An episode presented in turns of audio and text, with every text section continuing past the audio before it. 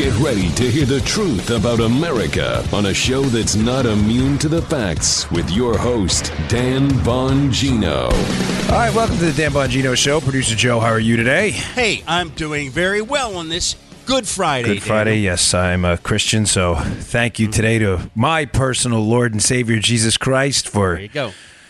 putting up with intolerable suffering and you know human beings spitting on you and beating you and flogging you and crucifying you to uh, save my uh, tortured soul. So thank you very much for that. It's the uh, very solemn day in Christianity. Uh, obviously, most of you know that. Some of you uh, who aren't Christians, this is uh, the day we celebrate the sacrifice of uh, Jesus Christ dying on the cross. So uh, Easter Sunday coming up, which is going to be, uh, which is obviously the most celebrated day in Christianity, the resurrection of Christ. So that's um. It's a big deal to me. I know religion means a lot. It's not a religion based show, but uh, it does motivate a lot of what I talk about and the reasons I believe in individual liberty, big R rights granted by God, and all of those things. So uh, I thank you all for uh, hearing me out on, on, on those topics. Hey, I got a lot uh, to get to today on the show. I'm, I got to tell you, I'm a little banged up, Joe. I'm filling in for Mark Levin tonight. So if you want to listen, I will be in from 6 to 9 Eastern Time on the Mark Levin radio show. You can listen at marklevinshow.com or whatever your local station is. He's on like 10 million stations across the country, including Joe's at WCBM in Baltimore. Yeah. Uh, so listen in. Um, but I'm a little hurt because I, I worked out three days in a row because I wanted to take off today, and my back is still injured. And I keep thinking to myself, gosh, just take a break once in a while and you'll heal yourself up. But um, I can't do that. It's just not in my gene code. So, but a lot to get to, Joe.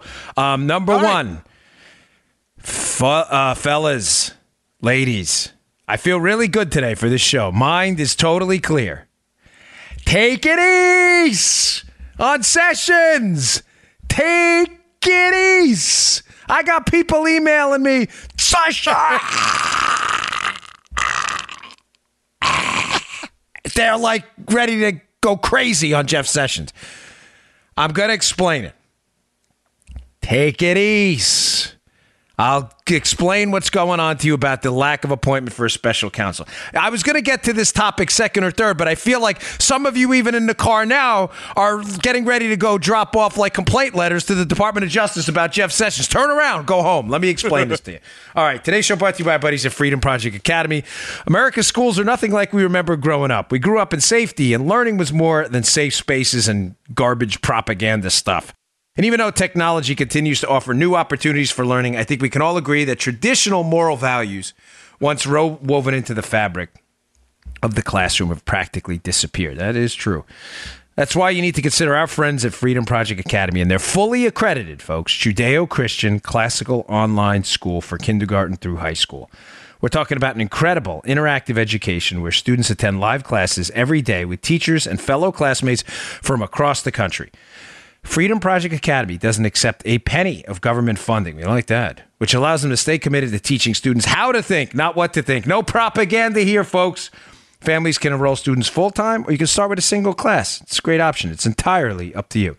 Go to, here's the website go to freedomforschool.com and request your free information packet today from Freedom Project Academy. Enrollment ends in July, but folks, classes do fill up fast here. That's a fact. That's freedomforschool.com.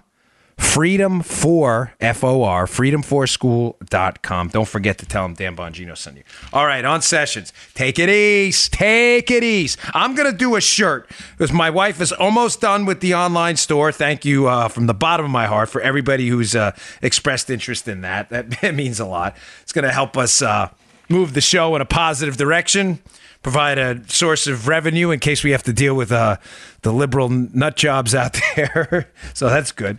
But I want to do a shirt that says, Take it easy. Here's what we know.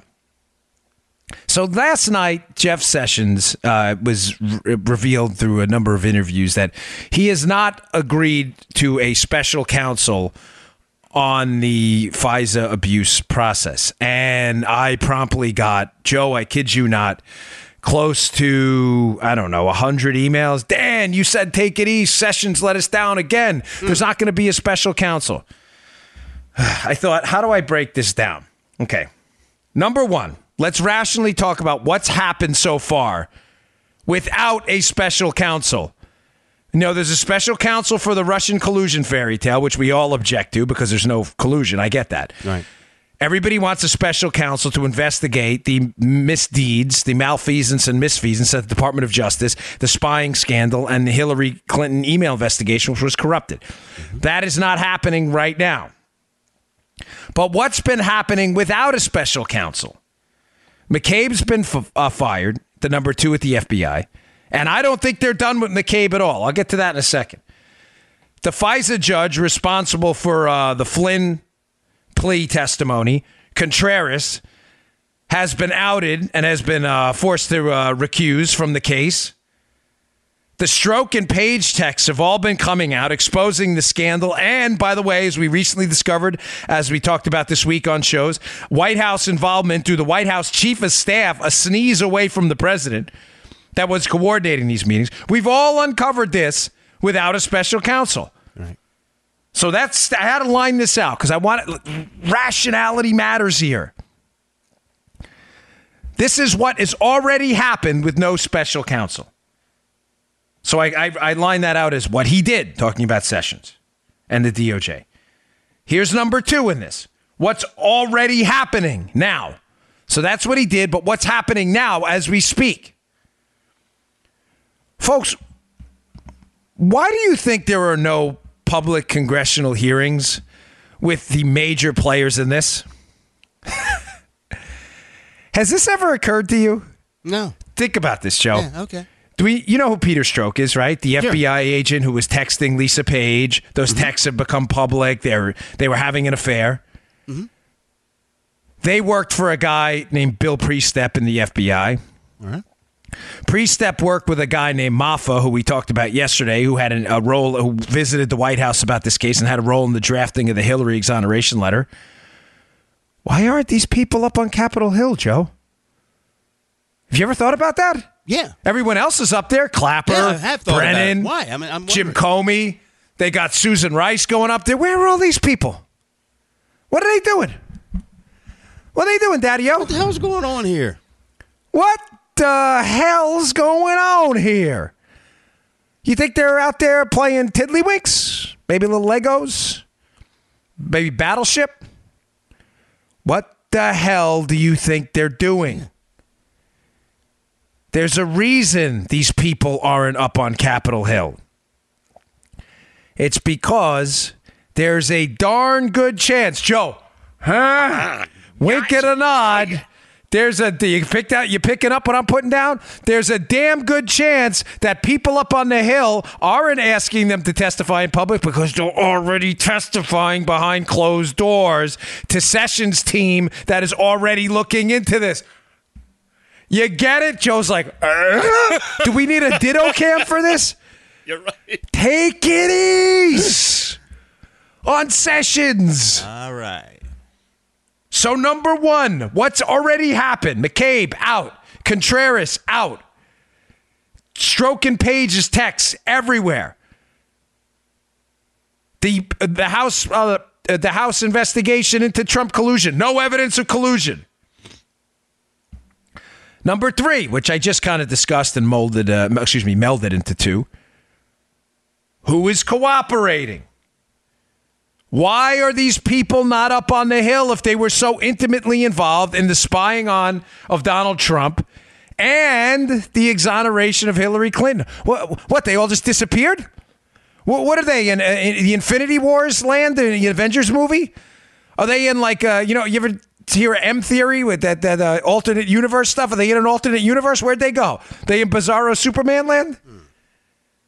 You got something? You look like you want to say something. Yeah, I'm, I'm wondering, and I have been wondering why I haven't heard a word from Strzok or Page. Period. I mean, Nobody's nobody's out trying to interview him. no. Nobody's gone to their. What way is that? Ah. You you know what?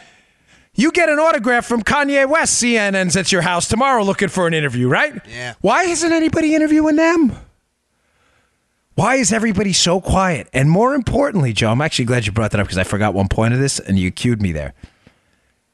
Why do they still have jobs in the FBI? Ah. Ah, oh, ah, what? They're still working there. Andy McCabe out, Goodbye, Office of Professional Responsibility at the FBI. See ya. Have a nice day. Wouldn't want to be you. Why are these other people still there? Why? They were all intimately involved in this. They've all been outed. Why are they still there? Maybe they cut a deal. You think that could be folks? When listen, I am. I don't know Jeff Sessions. I have literally never met the man in my life.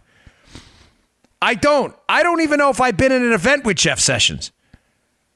I cannot recall ever meeting Jeff Sessions in my entire life. I have assuredly never had a conversation with him. And I am a conservative. I am not loyal to people. I'm loyal to ideas. I have no loyalty, and I don't mean this as a slight, no loyalty whatsoever to Jeff Sessions. Right. I Yeah. don't know him.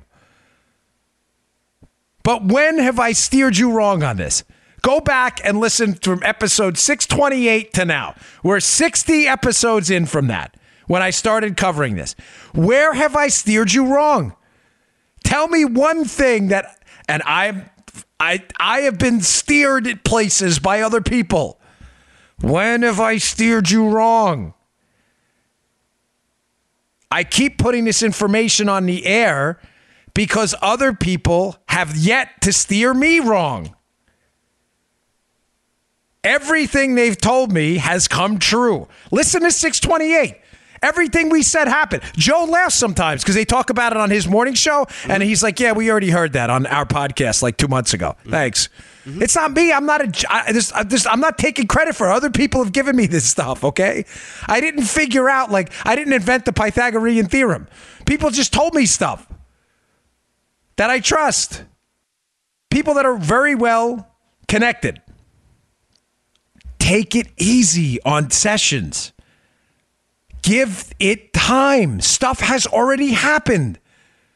Now, we've gone through what's happened, what is happening, and who is cooperating. Now, number four, there's a big outcry because Sessions has not named a special uh, counsel, but has in fact named someone within the Depart- Justice Department to look at this whole thing. Ladies and gentlemen, this is. Let me give you a little bit of information in case you're you're. How do I say this without sounding like a total jerk? And I'm, I'm not really not trying to. Joe's a sound engineer and an executive producer for the podcast. Aye. I am now a conservative content producer. I was at one point a Secret Service agent and a federal investigator. That's what we do. I don't know jack squat about it. Joe Tri came over to my house one time, tried to show me how to do the po- podcast. I have no idea what he did.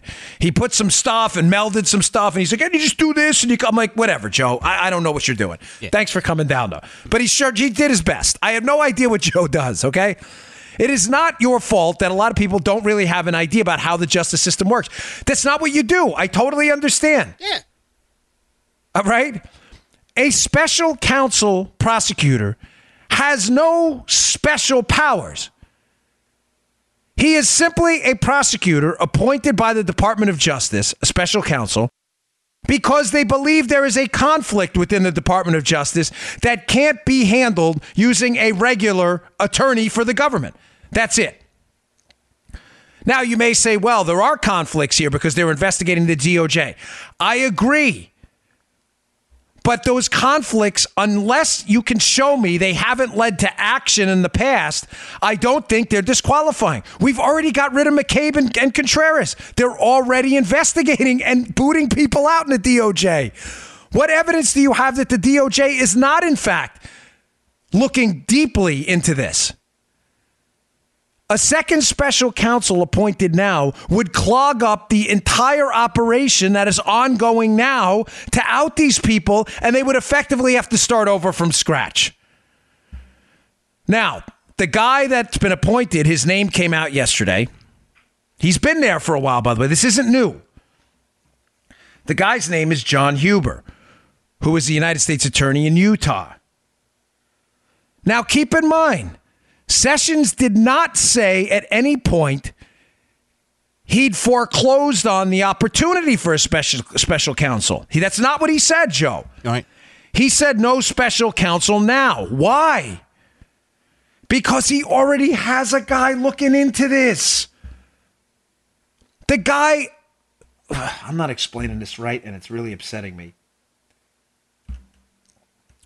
A prosecutor for the government, a lawyer for the government, is known as an AUSA, an assistant United States attorney, or the United States attorney, the one who actually runs the office. Okay. They are attorneys for the United States.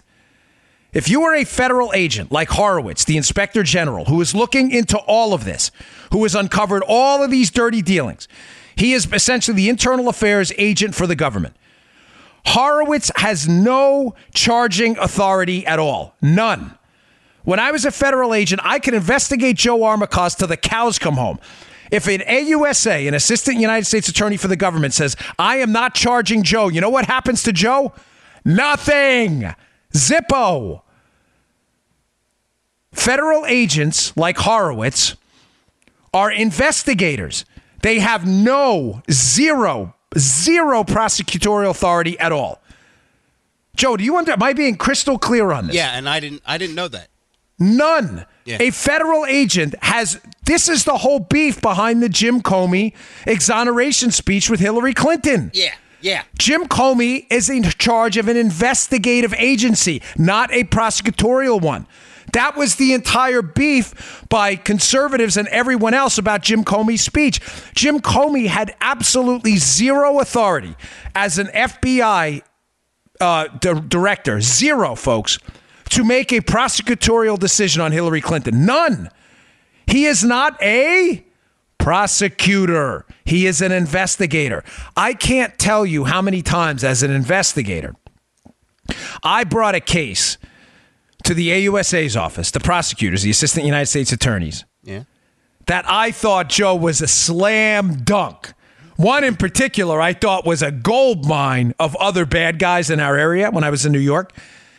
And they said, sorry, we're not interested. And you know what happened? Nothing. Now, one guy I brought to the locals because you can always bring it to this. Remember, the, the federal government and the state are two entirely different entities. Matter of fact, so are the local governments. So one of the things in the Secret Service we do is if you brought it to the prosecutor's office, the federal, uh, you know, the Eastern District of New York, in our case, and the AUSA's office, one of the things if they said no, you could do is you could bring it to the state police. If the New York State Police, when I was in the New York field office in, in uh, the Secret Service, if they said no, then you could bring it to the NYPD. Okay. And chances are, Joe, one of them would take the case if it was a good one. Gotcha. And in, in many cases, that's what happened. But in many cases, you know what happens? Nothing. The NYPD says, Joe, not interested. that was kind of. That was a, Forget about it. Forget Yeah. about Yeah. it. Right, right. Forget about it. When I worry, forget about it. We got to get that Donnie Brasco uh, drop. Anybody out there pull that for us? We'd appreciate it. Forget about it. Forget about it. We need that just to have on uh, on cue. And nothing happens to the bad guy. Yes, folks, bad guys get away with bad stuff all the time. Yeah. It is critical. I don't. I, this is really important. I'm not being. I'm not being long-winded about this accidentally. This is at the entire core of the criticism of Sessions. They don't understand. I think a lot of folks just don't understand what their role is. Mm-hmm. I agree with you. Now, Yeah. appointing Huber, who is a prosecutor, he is a United States attorney who has prosecutorial, prosecuting powers that the internal affairs investigator, Horowitz, does not have.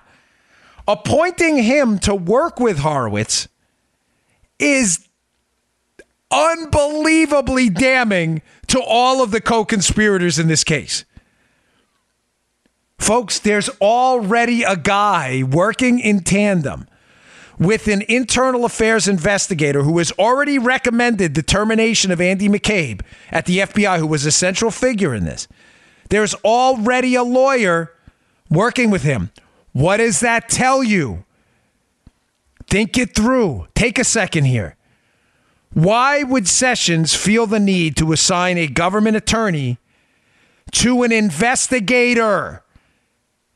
You think the investigator found something? Ooh, yeah. You think they may have found some stuff there? You think they may have went, smell something going on there? I think we need a government attorney. Hey, Jeff, you got one? Matter of fact, I do. I got a guy from Utah here, old Johnny Huber. Folks, This is already going on. Sessions made, in my opinion, a brilliant move. I think the criticism of him is entirely, completely unwarranted. I will bet my professional reputation on this. I don't know this guy. That the criticism is based in a just a lack of understanding about what is going on. Huber is already there, meaning they needed someone to drop charges. The investigator cannot do it. He can recommend them. He can write up a complaint, an information, a charging document. He cannot charge no matter what. The fact that there is a government lawyer already working with him says to me something is rotten in the state of Denmark. This is very, very, very bad for Jim Comey and Andy McCabe. You do not assign a government prosecutor and a lawyer for the government to a case that has no chance of actual charges. I just told you that. I walked in with open and shut cases. Folks, I'm not kidding. Cases where I had Joe Armacost on tape committing felonious mopery. Damn. And I again, I got him. And I said, Mr. U.S. Attorney, look at this. It's a tape, Armacost, felonious mopery. Sorry, we're, a lot of times it was just they were bogged down. They had too many cases and not enough lawyers. It would happen all the time. You do not waste a government lawyer and dedicate him exclusively to an internal affairs investigation if there isn't a damn charge there. People are going down. I'm telling you. Just hang in there. Hang in there. I don't want you. Yeah, go ahead. And that's why you said that you don't think they're finished with McCabe yet. they are absolutely not finished Right, with McCabe. Okay. Yeah, okay, we're making some uh, headway here. I got you. Where McCabe, remember, Right. here another thing. It, the administrative procedure for removing someone from the FBI Mm-hmm. is not the same as a criminal procedure. I believe they waited on McCabe for a reason. If you were listening to if you listened to one of my earlier shows, and again, forgive me, I don't have the exact number. We have a small staff here. We keep the operation lean to keep it cheap. We don't want to run 6,000 ads per show, okay? We do. That's why we keep the show lean. It gets expensive when you have as many listeners as we do. It seriously, folks, the server space alone is a pain in the butt. Um, I had explained to you before that administratively, the process for removing Andy McCabe is different than the criminal one. Administratively, why would you keep Andrew McCabe, the number two at the FBI, who's intimately involved in all of this the Hillary email investigation, the spying on of the Trump team, the FISA abuse, the Mike Flynn uh, disingenuous prosecution? Joe, why would you keep him on to the FBI, in the FBI, till the last minute possible? Well, you might want to have some interagency um, questioning to do with him. Yeah. Yes, you pay attention to the show. Thank God. Sometimes I'm worried. I'm like, did he hear me when I said that? I wasn't hinting him. Yes. Because when Andy McCabe is still in the FBI, which he was until the last minute, Right.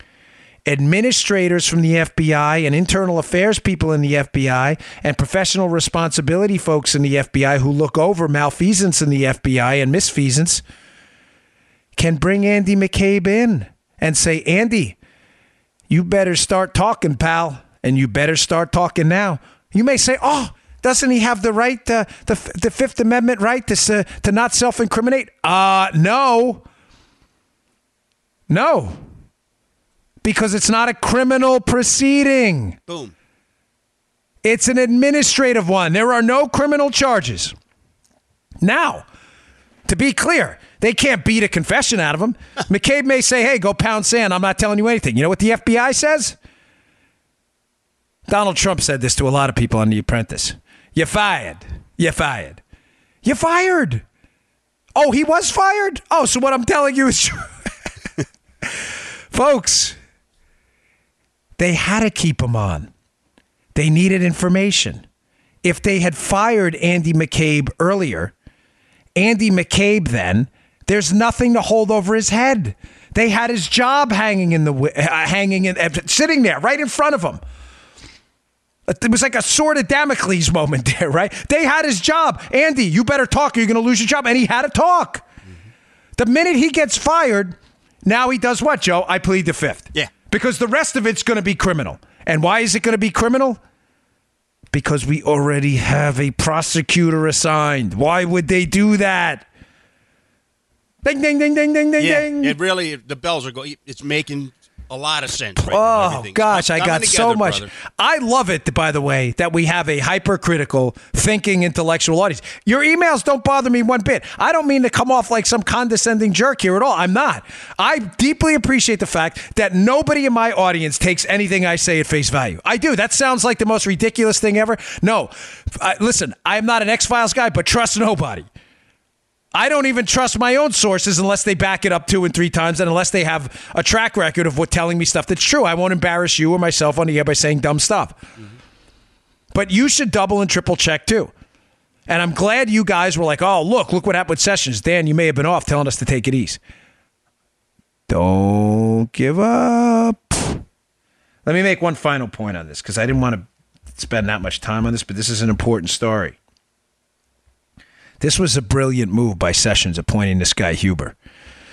Now, I know it. There are people right now cringing. Going, what do you mean, Dan? This was an Obama holdover. So was Horowitz. So was Horowitz, the OIG.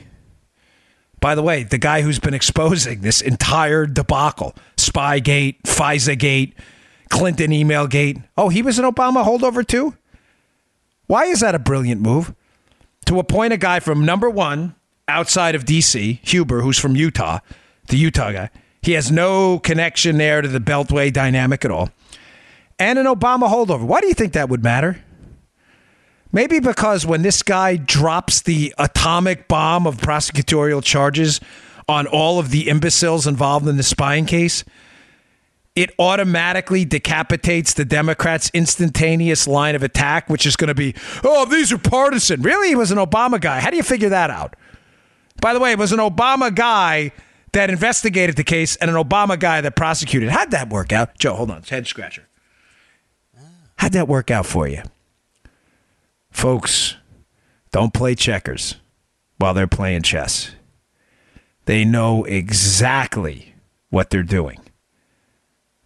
Let me just leave it with this take it easy. It'll all be okay. All right, I got some more stuff to get to. It's a busy news day. I don't want to leave you on the weekend. Yeah, that was a good segment. Joe's giving me the heads. I like that Yeah. one too.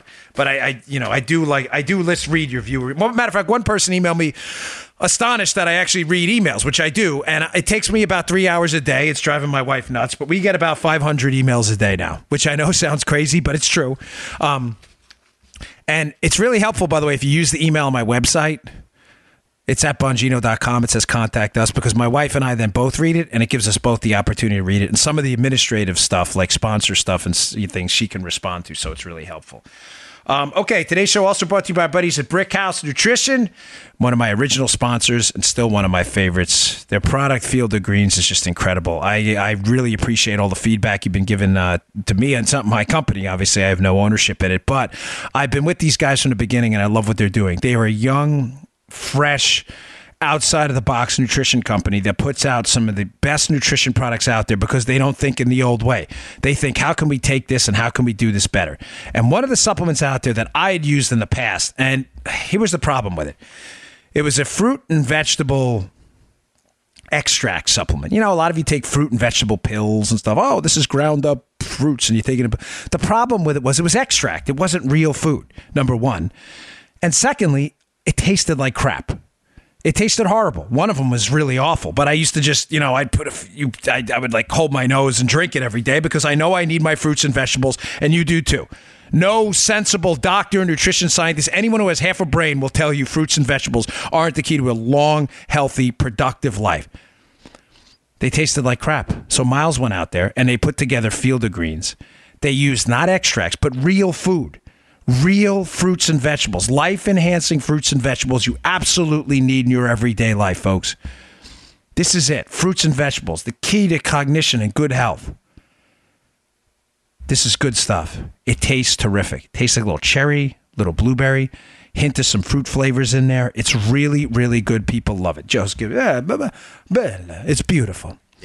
Field of Greens. It's available at brickhousenutrition.com slash Dan. That's brickhousenutrition.com slash Dan. They'll be sponsoring some space on my website too, so you can click right on it. brickhousenutrition.com slash Dan. Try Field of Greens today. You will not regret it. This stuff is incredible. It tastes delicious, and we all know we need fruits and vegetables. This is your fruit and vegetable insurance, dude. You do that like a wine connoisseur, you know? Uh, well, yeah, oh, I, I, I love it. I, finish, yeah. It, it, it it is. It's so good. I love this stuff. I mean, it really is. It's delicious. By the way, I did get one complaint. They said that my Helix uh, pillow yeah. read yesterday, which is amazing. That I've said twice now. I was going to get you a pillow and didn't get it yet from Helix Sleep. So I, I got to get on that. I'm oh yeah, today because it is the best pillow around. Yeah, it's incredible. But they were like, get him in a damn pillow already. Stop messing with producer Thank Joe. you. All right, uh, I'm just going to get through this one quick. Uh, do me a favor, Joe. Get that cut ready. This is Jeffrey Toobin, a guy, by the way, on CNN who has always been personally very nice to me. I used to do CNN. I don't anymore, and will never uh, do CNN again. Um, but Toobin was never. A, I used to see him in the green room, and he was always a relatively pleasant guy. Um, but he said something yesterday that was so dumb. I'm sorry um, that I had to call it out. So uh, I sent this to Joe this morning. It's a quick cut but it's it's taking a shot at you for basically asking perfectly valid questions about what the hell went on with Spygate, FISAgate, and Hillarygate. Play that cut. No, as far as I could tell, most of the accusations against the FBI are lunatic conspiracy theories, uh, just not grounded in, in anything. And and I think the Attorney General did an appropriate thing here, giving you know giving this to the Inspector General. That's why we have Inspector Generals. But I expect there will be nothing found here here, and uh, I think Sessions did the right thing. Okay. Um, so it was a lunatic conspiracy. So McCabe was fired. Andy McCabe, the number two at the FBI, for his role in FISAgate, the Clinton email investigation, probably for the Flynn, Mike Flynn uh, debacle as well, where they prosecuted him for false statements he didn't make. Fascinating. He was fired by the, the Office of Professional Responsibility of the FBI, and it's all we're all making this up, Joe. Do you got Meadows cut? Yeah, man. Now here's Mark Meadows, a, a solid Republican congressman from North Carolina, um, on Laura Ingraham's show last night, responding about the because remember Let's just be clear what Toobin said, Joe. These are conspiracy theories. They're not based in facts. We're making this all up. Here's Meadows with a, a very good, dispassionate response about what the facts actually are. And I challenge our liberal listeners tell me where Meadows is wrong. Well, I mean, when you look at the facts, the facts speak for themselves, Laura. When, when we're looking at is it a material fact that Peter Strzok had a relationship with a FISA judge and they concealed it? The answer is yes. Is it a fact? And we, we now know that the investigation into Donald Trump started late July. Within seven days, there was a meeting with uh, the Department of Justice where they said the White House is leading this. What? what? Okay, Jeffrey Toobin from CNN. What part of that's not true? I'm going to be getting into this on Levin tonight because I'm getting tired of this stuff. Mm. But what part of what Mark Meadows just said is untrue? We know from the text they concealed their relationship with a FISA judge. We know the FISA judge was, in fact, the FISA judge who took a plea from a guy, Mike Flynn, intimately involved in this case. We know the FBI themselves had said they thought Mike Flynn was truthful, yet prosecuted him anyway using the special counsel. Fact. We also know Hillary had an email server. We know Hillary's 30,000 emails are missing. We know Andy McCabe's wife took $700,000 from Democrats associated with Hillary Clinton to run for office as a Democrat. We know Andy McCabe failed to recuse himself until a month out from the election. We know Jim Comey had a counterintelligence investigation going on against Donald Trump and refused to tell Congress about it despite his obligation to notify oversight committees. He refused to tell them about it for months. He hid it from them. We know that. We know Jim Comey said that the dossier that the FBI Jim Comey headed used was, quote, salacious and unverified, yet they used it to spy on potentially innocent Americans. Jeffrey, challenge one part of what I just said. One part. You've seen Hillary's 30,000 missing emails? The texts from Strzok and Page are made up? The allegations by Jim Comey that the uh, dossier was was salacious and unverified? Jim Comey, you're saying he didn't say that? Better fact, Jeff Toobin, they spied on an innocent American using a court reserved for terrorists, the Foreign Intelligence Surveillance Court, and hostile foreign agents, And yet you can't verify a single fact in there outside of Carter Page's trip to Moscow. You can't verify one single fact they used to do that to spy on them. Jeffrey, email me, DM me on Twitter. I'm at D Bongino. I will correct myself on the air if challenge any of those things. Verify it. Oh, you didn't they didn't go through the Woods procedure by the way? The procedure to verify, the procedure set up by in conjunction with Bob Mueller, who's now the special counsel investigation. Oh, by the way, one of the guys who had to sign off on the information is being verified before they submitted it to the FISA court was John Carlin at the DOJ National Security Division. Who, oh, by the way, was Bob Mueller's former chief of staff. Oh, man, that's crazy how all this stuff goes down. Oh, challenge any of that, Jeff. Am I wrong? What am I wrong on? But yes, it's all conspiracy theories. You see, this is what the left does. What annoys me because I thought this guy was a nice guy, and he may be, but he clearly has no idea what he's talking about in this case. Should be embarrassed putting that on the air, horrified. He should go on the air tomorrow and renounce everything he said and never speak publicly about this case again until he actually does his homework because he's humiliating himself. Conspiracy. This is what the left does, Joe. Yeah, man. In order to avoid and marginalize any voice that exposes the nastiness that happened behind the curtain Spygate, Hillarygate, and FISAgate. What do they do? They marginalize you all by saying, hey, look at you all conspiracy theorists, bunch of wackos out there. Really? We're all crazy. We're crazy. Tell me anything I said that was false. Insane. Totally. That stuff just uh, really pisses me off. All right. Um, you know what? Let's. This is an important story. I have to get to this. I'm always debating what's more important, especially on a Friday show, because I know I won't see you on Monday mm-hmm. unless you listen to Levin tonight. And you can check me out on NRATV.com, which I always appreciate. My show is live at 5:30 p.m every night live Eastern Time, 5:30p. You can watch it on nratv.com, Apple TV. You can watch it on Amazon Fire. You can watch it on Roku. So please check it out. The viewership's been great. We're getting a lot of good feedback. I appreciate that. Um, this is a, uh, Kim Strassel has a really wonderful piece uh, in the. Uh, by the way, a lot of these, a lot of this stuff will be at the show notes today, describing what I just talked about at Bongino.com. But Strassel has a really good piece today in the Wall Street Journal that, again, it's subscriber only, uh, but it is a terrific opinion piece. And I did not see this coming, folks. But it's imperative that I put the information out there because I think it's genius. We had a conversation at the beginning of the week, Joe, and on Friday about the omnibus bill, the signing of the budget, which, yep. listen, again, was a disaster. Was a disaster. It was not chess versus checkers, it was a mess. Now, the bad news yes, the budget bill the Republicans put out there, the Democrats pushed, and Trump signed was a mess. That's the bad news. Just accept it. It was a mess. The good news is Trump knows it was a mess. As I said to you on Monday's show, Trump has recognized he got screwed over. He knows he got bad advice on this, and I believe he is absolutely committed to what he said in the press conference, signing it, Joe, to never sign a crap bill like this again. Mm-hmm. Now, Strassel's getting some wind at the Hill that even Congress now, Joe, even the Republican swamp rat dogs up in Congress, and there's some good guys up there. You know, you got uh, Jim Jordan and House Freedom Caucus. You got some decent guys, but a lot of them are just swamp rats, swamp dogs. They'll spend whatever they can to get reelected. They don't really care. Conservative principles go out the window. But even some of them are starting to realize, Joe, mm-hmm. that omnibus bill was a real pig, and they're in a lot of trouble. Ruh-roh. Ruh-roh is right. Shaggy, folks.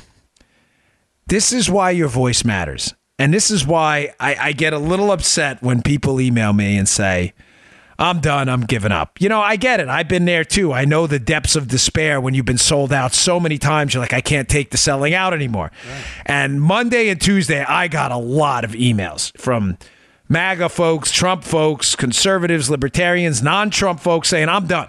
The non Trump folks were upset at the Republicans. The Trump folks were upset at Trump. And I was trying to tell you in the following shows don't, you can't give up because the left never does that. The left loses and they double down the next time. The left lost gun control legislation in Obama only to come back and try to redo it under Trump. They never give up. You can't either. This is all about the fight, folks. Sacrifice matters. As Jordan Peterson says all the time, I'm really loving this guy. His book, by the way, 12 Rules for Living, is just transformative. In Peterson's book, he makes a great point, Joe. You're not here to be happy. If you think that, um, the irony of you believing you're here to be happy is it's going to lead to sadness. You are here to build character in the face of suffering.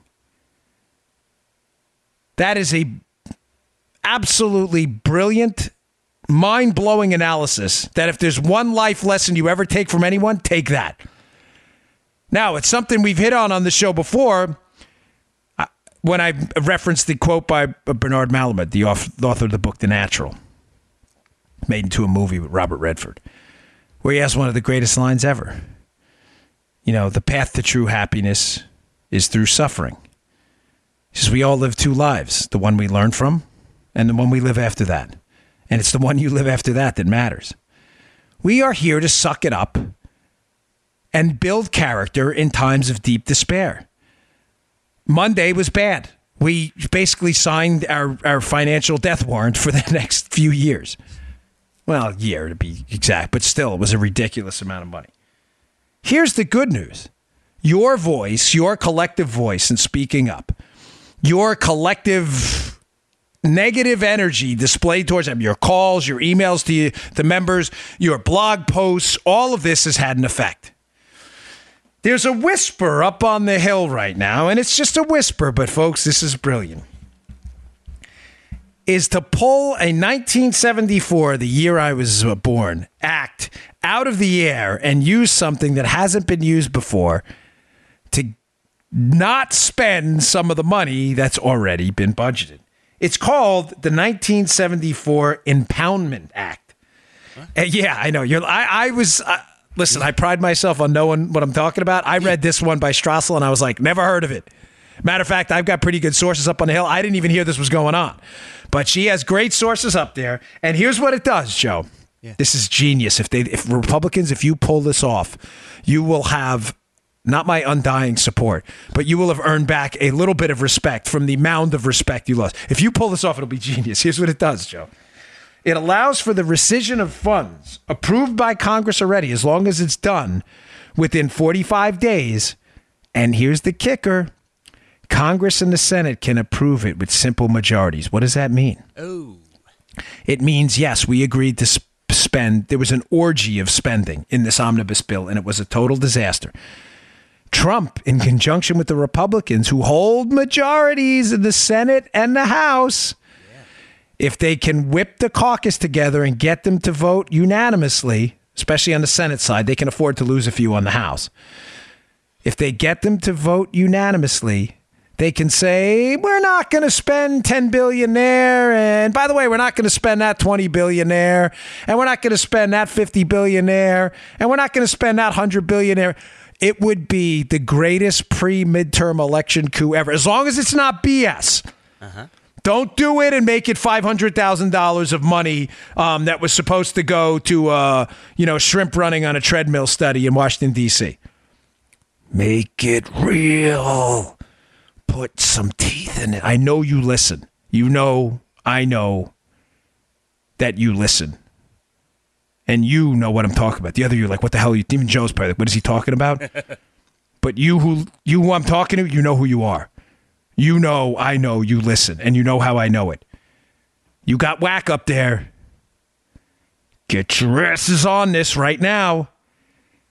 Start cutting big, huge chunks of this orgy of federal spending now. The clock is ticking. You got 45 days. Now, I know what you're thinking, Joe. You're thinking, this is genius. Why haven't Republicans done this before? I am thinking that. Well, Reagan has. But Congress has to approve it. And sadly, since 1974, according to Strassel's piece, only $25 billion, which is nothing, it's squat, has been cut in federal spending. 25 billion is nothing in the federal budget. Sadly, it should be something, but it's not because we spend so much and it was largely done by Reagan. And Strassel makes a good point. The reason Obama never used it is because Obama loves government spending. Obama spends a hell out of anything. Obama Obama will spend money on spending money. He'll be like, I think we need a study on how to spend more money. Can we spend money on that? That would be Obama, right? and can we spend money on the study to spend money on how to spend money? And how about we advertise to the public using government money that we're conducting a study on a study on how to spend more money. That would be Obama. But Bush never used it either because I'm not. A, I'll be honest with you, I'm not a huge fan of Bush. I, one, I think he didn't really care much about government spending anyway. But secondly, at least as, as to the degree he should have.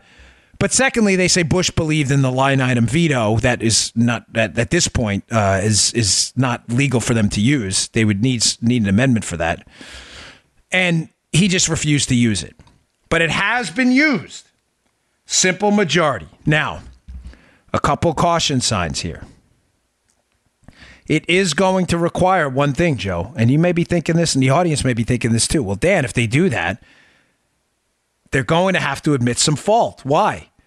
Because how do you rescind payments using taxpayer that you already agreed to? Right. At some point, you're going to have to say, that's like Joe, you know, signing some contract with his buddy to spend a bunch of money on his property and then saying later on, hey, I spent all this money, it was a mistake. Can we redo the contract? You're going to have to acknowledge legally it was a mistake. Yeah. The fear here is that before the midterms, if they fail, and if you do this, you better damn well do it, Republicans. You know, you, you're listening. You better damn well get it done. Don't even pr- think about proposing this if you are going to lose your cojones at the last minute. Because if you fail again, eh, forget it. You think it's over now. It is over, Johnny Karate Kid style. Sweep the knee. It will be over. Utah, give me two. Two failures in a row will be devastating. If you're going to do it, you better damn well do it and get it done. But you are going to have to acknowledge it was an orgy of spending. Now, don't give the Democrats a pass either. They love it. But you are going to have to acknowledge on your side that it was a mistake. And that's okay. A lot of Republican voters, not all, and I understand people who aren't willing to forgive it. They've been burned too many times. I get it. But a lot of vote, Republican and conservative voters are willing to forgive if you do the right thing and you give them a reason to forgive. You go in there, you do it, you get it done, and you make it serious. Don't give us a billion dollars on a shrimp study. I want to see big, huge chunks of government spending out the door. And you may gain back some loyalty. It's a great piece. Again, it's in the Wall Street Journal. It's by Kim Strauss. You know what? Ah, Should I? If I include it in the show notes, I know I'm going to get a thousand emails saying we couldn't open the piece. Just look it up. It, it may sometimes they they let the firewall go down if it's a really popular article. Mm-hmm. But it's by Kim Strassel today, and it's just Google the 1974 Impoundment Act. And you know what I'll do? I'll look for another article and I will try to put that in the show notes at bongino.com so that you can read it. All right. And folks, next week, by the way, we have original content coming. It's going to be a debunkathon. So I'm hugely excited about next week. All right. A uh, couple more quick things to get through before the weekend. But uh, last day of the day, this is a, by the way, the new sponsor. So ding, ding, ding, ding, ding. Another great company looking to talk to you. Uh, I said yesterday, I, I really appreciate the companies that respect my audience and respect you. They want to advertise on this show. They specifically sought us out, um, you know, and they like being here, and we enjoy them being on board. So we really appreciate it. So please, if you give me your attention, it means the world to me that you support our sponsors. It keeps the show free, and we really like to keep it that way. It's Winc. Winc. Now, you guys and ladies, wine drinkers, listen, it can be a pain. I, I don't know. I don't know anything about wine. And when I brought them on board, I said, you know what? My wife and I, we're not, we don't drink a lot, but when we do, you know, sometimes, you know, the, the, the kids are away for the weekend. My wife and I enjoy some a, a dinner out or sometimes in the house, and we like a good bottle of wine when it's healthy for you too, which that's one of the reasons I always drank it. But I don't know anything about wine. I was always lost in the wine, so that's why I sent my wife in. This Winc's got this thing down. Don't worry, they got you covered. With online ordering, quick shipping, and personalized recommendations, that's important. The only way Winc can make discovering wine you love easier is if they drank it for you. This is a great company. Let me give you a test. Pick out a wine you're going to love, but there's a catch. It has to be one you haven't had before. Where would you start? I I don't. I would have no idea. I really. I don't know anything about wine. I just know it tastes good. Introducing Winc, spelled W I N C. W I N C. Winc, like wine incorporated. Winc, W I N C. Winc makes it easy to discover great wine because Winc's wine experts select wine matched to your taste, personalized for you, and shipped right to your door, starting at just $13 a bottle. There's nothing like coming home to a box of delicious wine selected just for you. It's the best day of your month. Just fill out, this is what this is great. Fill out Winc's palate profile quiz, answer some simple questions that your average store clerk wouldn't ask or translate into a good recommendation for you. Questions like, hey, how do you take your coffee? How do you feel about blueberries? Trust me, you will love this site. Winc, check this stuff out. Then Winc sends wines curated to your taste right to your door. The more wines you rate, the more personalized your monthly selections become. Each month, there are new delicious wines like the insanely popular Summer Water Rosé. No membership fees, skip any month, cancel anytime. Shipping is covered. If you don't like a bottle they send you, this is great. They'll replace it with a bottle you'll love. No questions asked. Discover great wine today. Go to, get ready. You ready? Go to trywinc.com slash Dan. You'll get a enormous $20 off your first shipment. That's trywinc, W I N C. Trywinc.com slash Dan for $20 off. Trywinc.com slash Dan. Thank you, folks, for supporting our sponsors. Again, means the world to us. It keeps the show free. Okay, let's see. Let's do a time check here. Ah, we're good. I love seeing that. So I'm going to hammer through these two final stories quick because they're super important. Great, great, great, great, great piece in the Washington Examiner today. Super short, very readable, about the deviousness of Obamacare and how every time I tell you that they they drew up they if Obamacare was a highway. They blocked off every single exit ramp. Uh, you don't have to respect the Democrats. You don't have to like the Democrats, but you better fear their deviousness because they drew this thing up to prevent any free market interference in Obamacare at all. Piece in the Washington Examiner today. Must read. It'll be at the show notes, bongino.com. And of course, if you subscribe to my email list, I'll send it uh, right to you. It, the title of the piece is like the dream team for healthcare, a path to fix our healthcare system. Some people email me a lot and say, Dan, you don't propose enough solutions. Fair enough. I'm giving you one now. This article is super short and it says, if we had this, Joe, these two things, mm-hmm. I'm giving you the two sign. You see it? Oh yeah.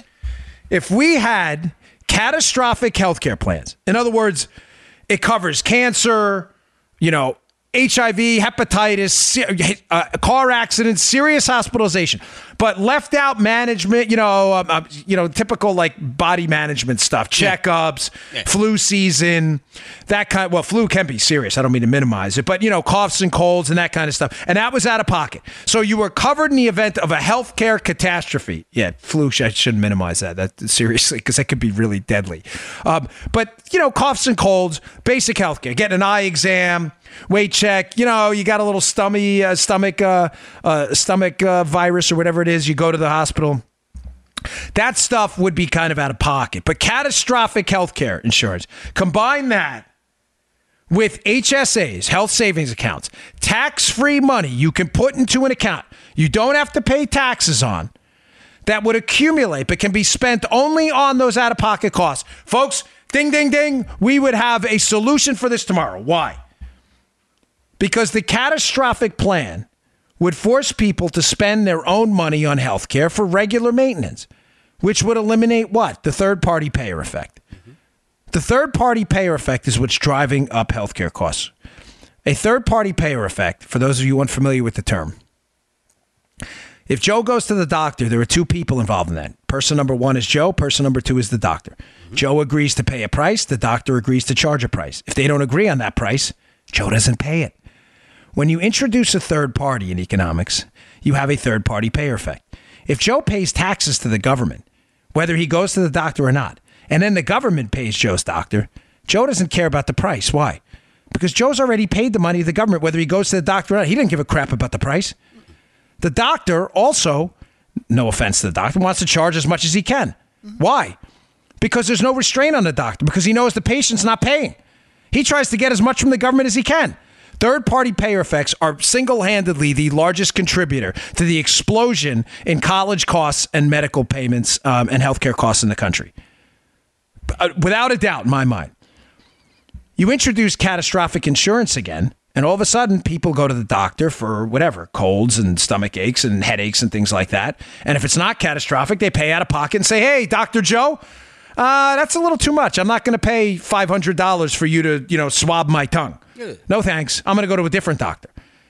That model has only worked everywhere in human history to reduce the price of everything from contact lenses to flat screen TVs. It's only worked everywhere. It has a 100% success rate, okay? It's part number two of that the health savings accounts. Remember, there are four ways to spend money, as Milton Friedman said. You can spend money on yourself. Government can spend. It's um.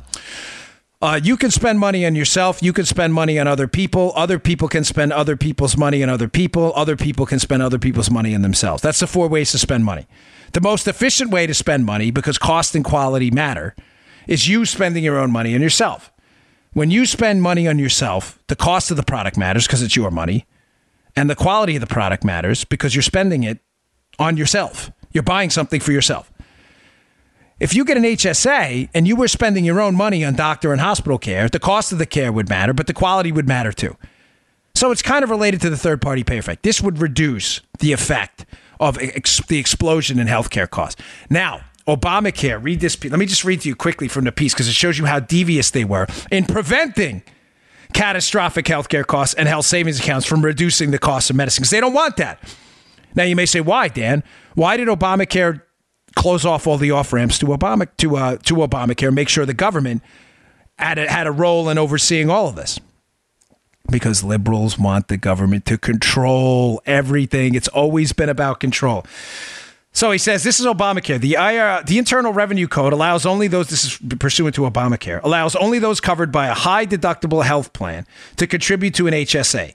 Catastrophic plans, given their high deductibles, should qualify as high deductible health plans. Health plans but the ACA, Obamacare, ensures that they do not. To qualify as a quote high deductible, regular plans must not cover any care except preventative care before payment of the deductible. It gets easy to understand in a second here. But the but Obamacare basically requires also requires catastrophic health plans, Joe, to cover at least three primary care visits before reaching the deductible. Why would they put that in there, Joe? Oh, here's why because this requirement prevents any catastrophic plan from qualifying as a high deductible health plan and prevents those in said catastrophic plans from contributing to a health savings account. Genius! Genius! Genius. You don't have to like it. I surely don't. But the Democrats are genius. They made sure the free market did not get involved at all in their takeover of the government health care plan. Unbelievable stuff.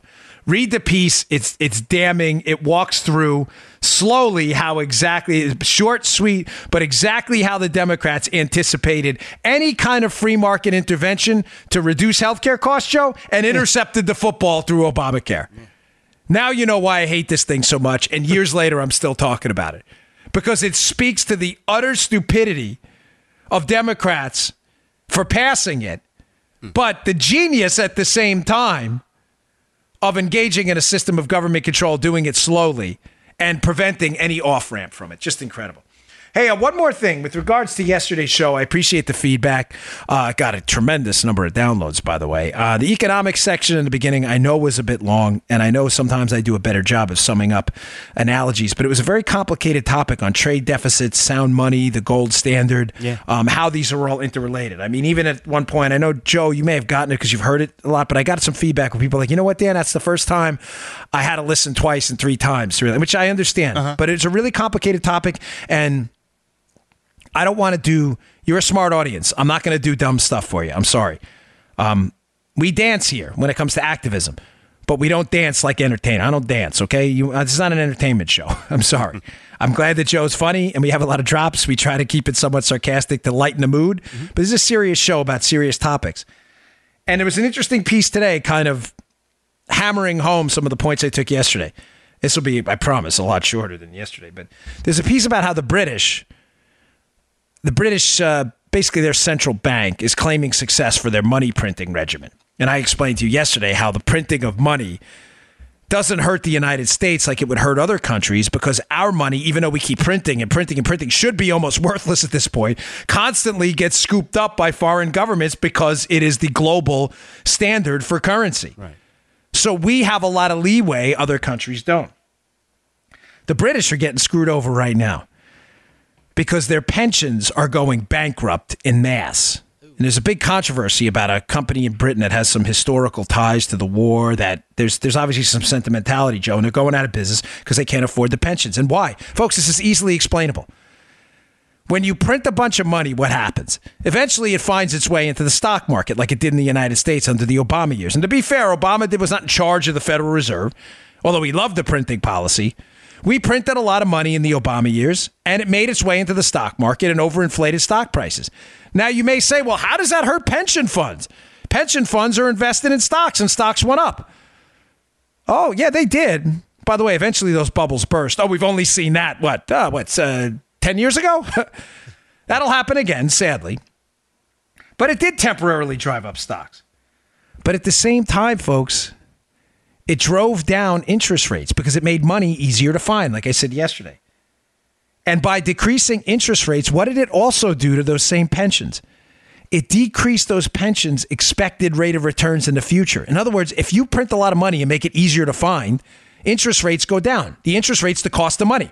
A loan at 5% is more expensive than a loan at 1%. You print a lot of money, you make it easier to find, interest rates go down. It's not complicated. But when interest rates go down, what happens? If you're managing a pension plan for Joe Armacost and you're investing $100 expecting it to grow at 8%, Joe, and interest rates are now 4%, you got some problems. You got some splaining to do. So these pensions are going bankrupt because they didn't put aside enough money. They said, damn, I thought it was going to grow at 8. Now it's only growing at 1. That's a lot of money to make up. What else is happening? Dividends aren't being paid. Dividends aren't being paid by companies. Dividends who benefit what? Pension holders. Dividends aren't being paid, and investment in the company and the workers aren't being paid. Well, why is that? Because the companies don't have any money. Because where's it going? It's going into the pension funds to make up for all the lost interest they didn't make because of the low interest rates. So now the same pension funds are, oh, yeah, look, we benefited from the stock market. Yeah, but you're getting no dividends, and the company isn't investing in itself and has no future. Hey, nice job. Yeah, you guys loose money people, you really got this system down. Interesting piece. Uh, it was in the Wall Street Journal today. Um, it's kind of complicated. I'm not going to put it in the show notes, but uh, to be fair here, let me read to you. It's by Joseph C. Sternberg, and the title is Britain's Monetary Stimulus Has Fed the Pension Crisis. Really good piece. If you're a subscriber, go check that out. But definitely, definitely check out the show notes at a minimum for this Washington Examiner piece on Obamacare. It is uh, killer. It's so good. All right, folks, thanks again for tuning in. I really appreciate it. Please go to Bongino.com, check out the show notes, and I will see you all on Monday and on Levin tonight if you tune in. You just heard The Dan Bongino Show. Get more of Dan online anytime at conservativereview.com. You can also get Dan's podcasts on iTunes or SoundCloud. And follow Dan on Twitter 24 7 at DBongino.